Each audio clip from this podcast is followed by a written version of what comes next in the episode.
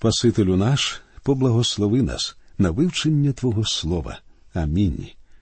Друзі, ми сьогодні продовжимо розмову про чистоту і неопоганення священства, яку ми розпочали у нашій минулій передачі в рамках вивчення 21-го розділу книги Левит. Священик символізує Христа, і тіло віруючих, котре називають нареченою Христа, подібно священикові, повинне очиститися перед тим, як буде представлене Христу без плями та пороку. Саме в цьому сенсі священик і повинен являти приклад для всіх інших. Я одержую чимало листів і від чоловіків, і від жінок, розлучених ще до того, як вони прийшли до Христа.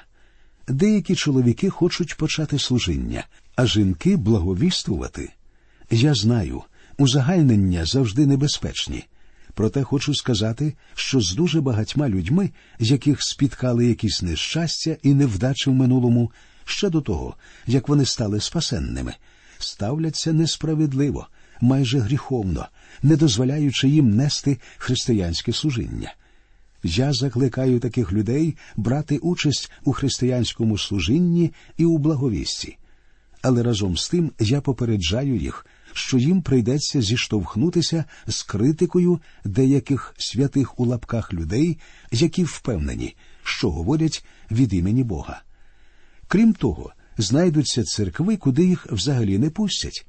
Але, незважаючи на це, я закликаю їх готуватися до служіння, тому що для них завжди знайдеться місце на ниві Божій. І ще одне треба визначити дружина священика це зовсім не його заступник у церковному служінні. Вона саме дружина, і її роль насамперед у цьому. Вона повинна прикрасити посаду, яку займає її чоловік. Вона зовсім не повинна з цієї причини вміти грати на піаніно або органі, співати в хорі, керувати місіонерським служінням тощо. Отже, читаємо дев'ятий вірш 21-го розділу книги Левит. А священникова дочка, коли зачне робити блуд, вона безчестить батька свого, в огні буде спалена. За те, що дочка священика зганьбила служіння свого батька, їй накладалося найжорстокіше покарання. Читаємо далі. А священик найбільший від братів своїх, що на голову його буде виллята олива помазання, і буде посвячений на одягання шат, він голови своєї не запустить і шат своїх не роздере, і до жодного вмерлого не ввійде, навіть через батька свого та через матір свою не сміє занечиститися, і він не відійде від святині і не занечистить святині Бога свого, бо на ньому посвячення оливи помазання його Бога. Я Господь. Тут вперше згадується первосвященик. Він помазаний Богом, і він повинний бути відлучений для Бога. Він має носити головний убір, на якому написано Святиня Господня. І цей напис є для нього постійним нагадуванням про те, хто він є, чий він і кому служить. Він не повинен розривати свою одежу, він не повинний застосовувати насильства. Під час суду над Ісусом закон цей було порушено, коли первосвященик у пориві емоцій розірвав на собі одежу. Первосвященик не повинний також брати участь в обрядах похорону свого батька або матері. На нього вилито оливу помазання, і тому він повинний цілком присвятити себе Богові і відокремитися від гріха. На Господа Ісуса Христа також було вилито оливу помазання, і Він прийшов, щоб виконати волю Отця ціною своєї власної смерті. Саме такого посвячення він вимагає і від своїх послідовників. Тепер читаємо вірші з 13 по 15. І він візьме жінку в дівостві зізі, удови і розведеної, і збезчещеної, блудливої, тих він не візьме, а тільки дівицю з поміж рідні своєї він візьме за жінку, і не збезчестить він насіння свого в рідні своїй, бо я Господь, що освячує його. Дружина його також повинна відповідати його священному служінню. Йому заборонено брати в дружини блудницю, знехтувану або зганьблену. Тепер прочитаємо про позбавлення права священства. У нижче наведених віршах перелічуються умови, внаслідок яких священик позбавляється права виконувати свої обов'язки. Бути священиками заборонялось сліпим, кульгавим, виродливим, горбатим, паршивим і іншим людям з фізичними вадами. Давайте прочитаємо про це. І Господь промовляв до Моїсея, говорячи промовляй до Аарона, говорячи чоловік із насіння Твого на їх покоління, що буде в нім вада, не приступить, щоб приносити хліб свого Бога.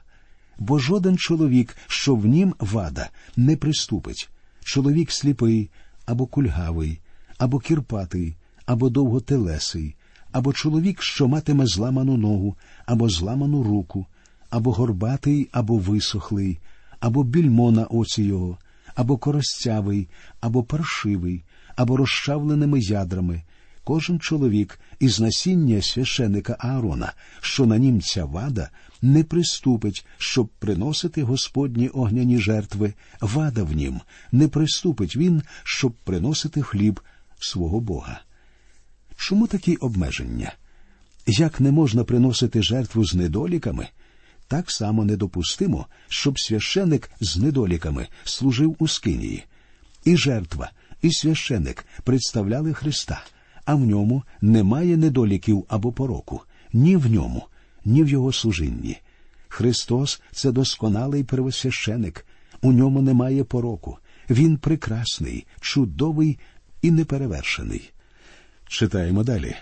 Він буде їсти хліб свого Бога з найсвятішого та зо святощів. Та до завіси не підійде він, і до жертівника не приступить, бо вада в нім, і не збезчестить святині моєї, бо я Господь, що освячую їх. Хоча людям з пороками і недоліками заборонялося служити, їх, однак, не відлучали від трапези Господньої. Бог подбав про них, і його турбота суттєво відрізняється від того, як погани поводилися з хворими людьми. Тут криється духовний урок для всіх нас. У багатьох віруючих є недоліки, є вади фізичні, моральні, етичні або духовні. Вони не дозволяють нести деякі види служіння, але проте ці люди щирі діти Божі, які володіють усіма правами і привілеями віруючих. Коли я навчався в семінарії, до нас у недільну школу ходив один юнак. Він був чудовий спортсмен, але в нього був уроджений дефект гортані, і тому він погано говорив. Одного разу він прийшов до мене і сказав, що хоче стати священником. Як мені слід було з ним поступити? Я спробував пояснити йому, що він прекрасний спортсмен, а погана дикція перешкодить йому служити священиком. Я запропонував йому вибрати будь-яке інше служіння, що не вимагало б від нього вміння говорити на публіці. Потім я стежив за тим, як складається доля цієї людини. Він став тренером, і його християнське служіння впливало на людей не менше, як і служіння будь-якого пастора. Люди захоплювалися його досягненнями, а він, незважаючи на свою дикцію, розповідав їм про Ісуса Христа, і це справляло на них величезне враження. Тепер, друзі, ми перейдемо до вивчення 22-го розділу книги Левит. Цей розділ продовжує розглядати закон про чистоту священиків. Коротко торкнемося структури розділу. Вірші з першого по шістнадцятий говорять про опоганення священика хворобою, їжею і мертвими, а вірші з 17 по 33 стосуються жертв, що приносять люди. Читаємо. І Господь промовляв до Моїсея, говорячи промовляй до Аарона і до синів його, і нехай вони обережно поводяться з освятощами Ізраїлевих синів, які вони посвячують мені, і нехай не безчестять мого святого ймення. Я Господь. Святе повинно бути відділене від мирського. Аарону не дозволялося приносити додому будь-що з Іскинії. Ми ж повинні взяти з цього урок і зрозуміти, що не повинні поводитися зі святинею як з чимось повсякденним. Третій вірш.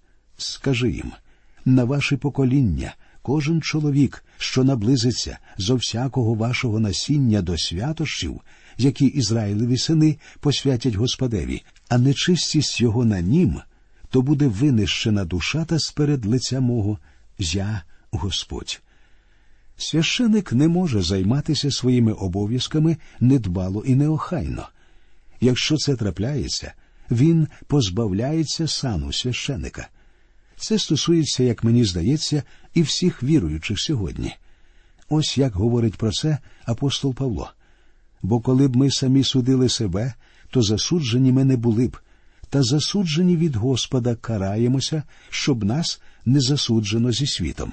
І далі Бог перелічує всі види нечистоти, на підставі яких священника можна позбавити служіння.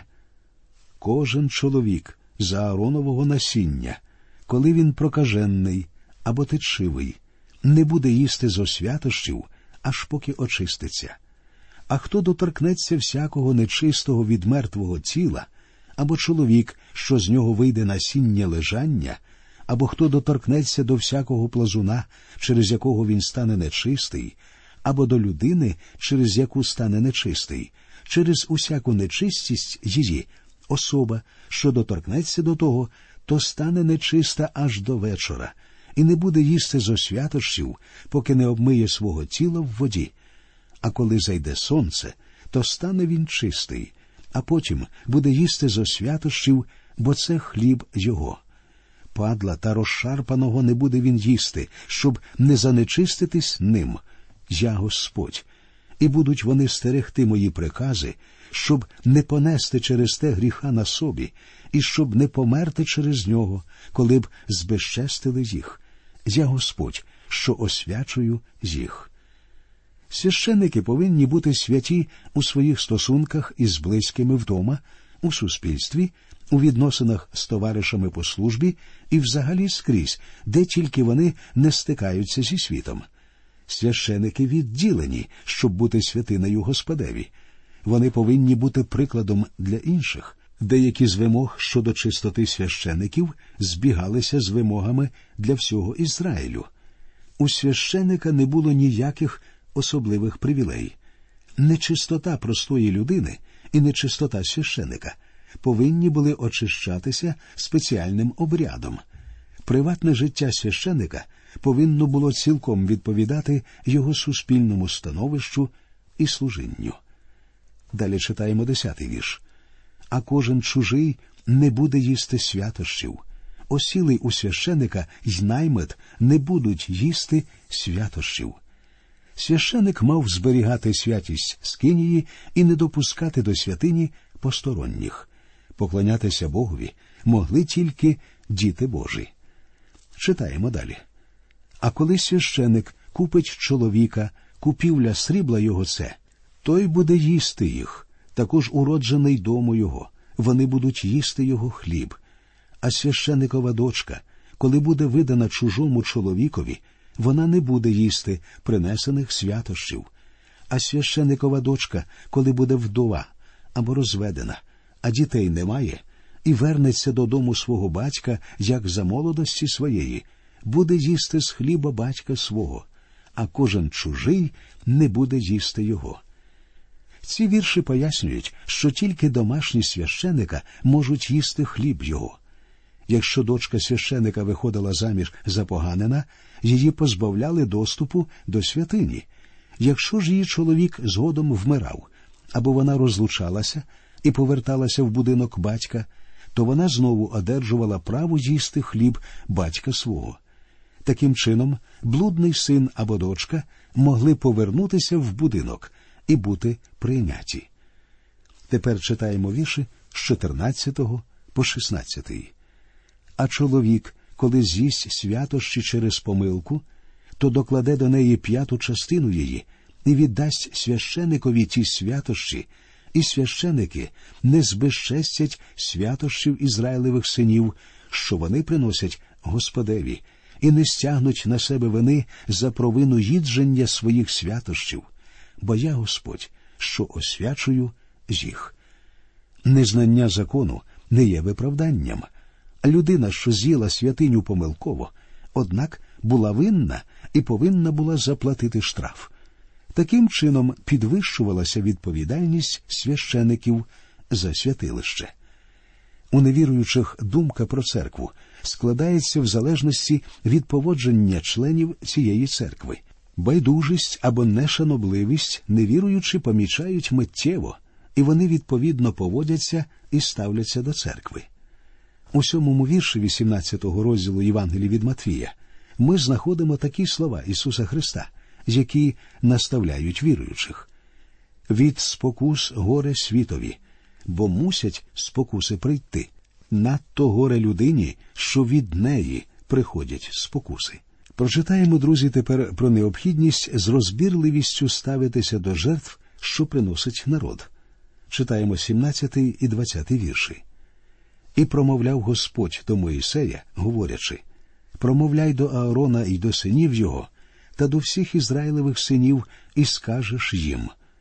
Кожен чоловік з Ізраїлевого дому та з приходька між Ізраїлем, що принесе свою жертву за всякими своїми обітницями та за всякими даруваннями своїми, що принесе Господеві на цілопалення, то нехай принесе на вподобання ваше безвадного самця з худоби великої, з овець і з кіз, жодного, що в нім вада, не принесете, бо не буде воно на вподобання вас. Даний розділ містить правила і постанови про жертви, принесені народом, тому священики повинні були суворо стежити за дотриманням цих правил. Правила слід було виконувати всім людям, але домагатися їхнього виконання повинні були священики.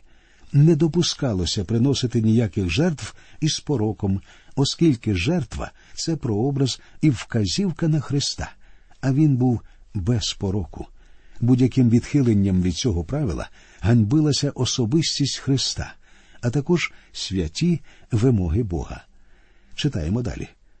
А чоловік, коли принесе Господеві мирну жертву на виразно висловлену обітницю або на дарунок, із худоби великої чи з худоби дрібної, безвадна буде на вподобання, жодна вада не буде в ній, сліпа або зламана, або скалічена, або шолудива або коростява, або паршива, не принесете тих Господеві, і жертви огняної не дасте з них на жертівника для Господа.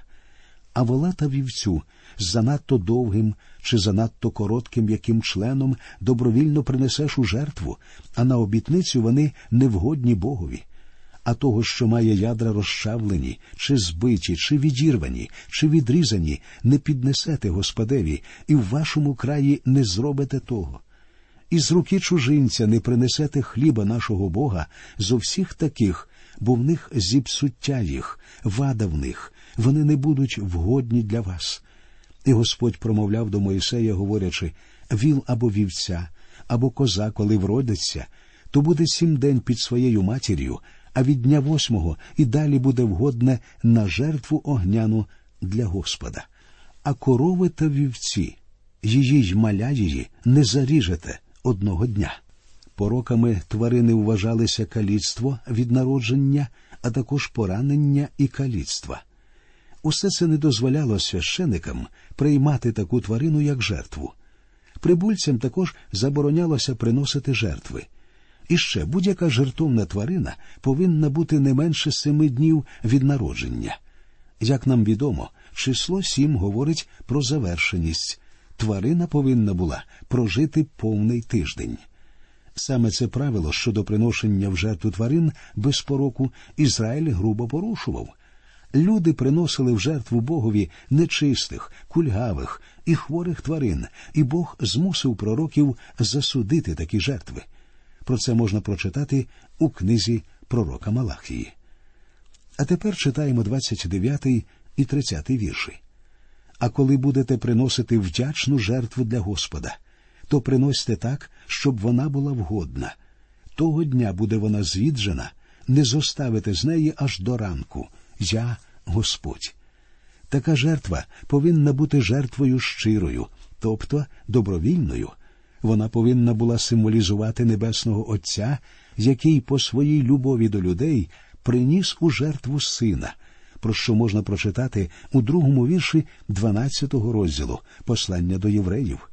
Жертву цю необхідно було з'їсти в той самий день, щоб ні в якому разі не почався процес гниття. На цьому ми закінчуємо нашу радіопередачу. До нових зустрічей, дорогі друзі, і нехай Господь рясно благословить усіх вас.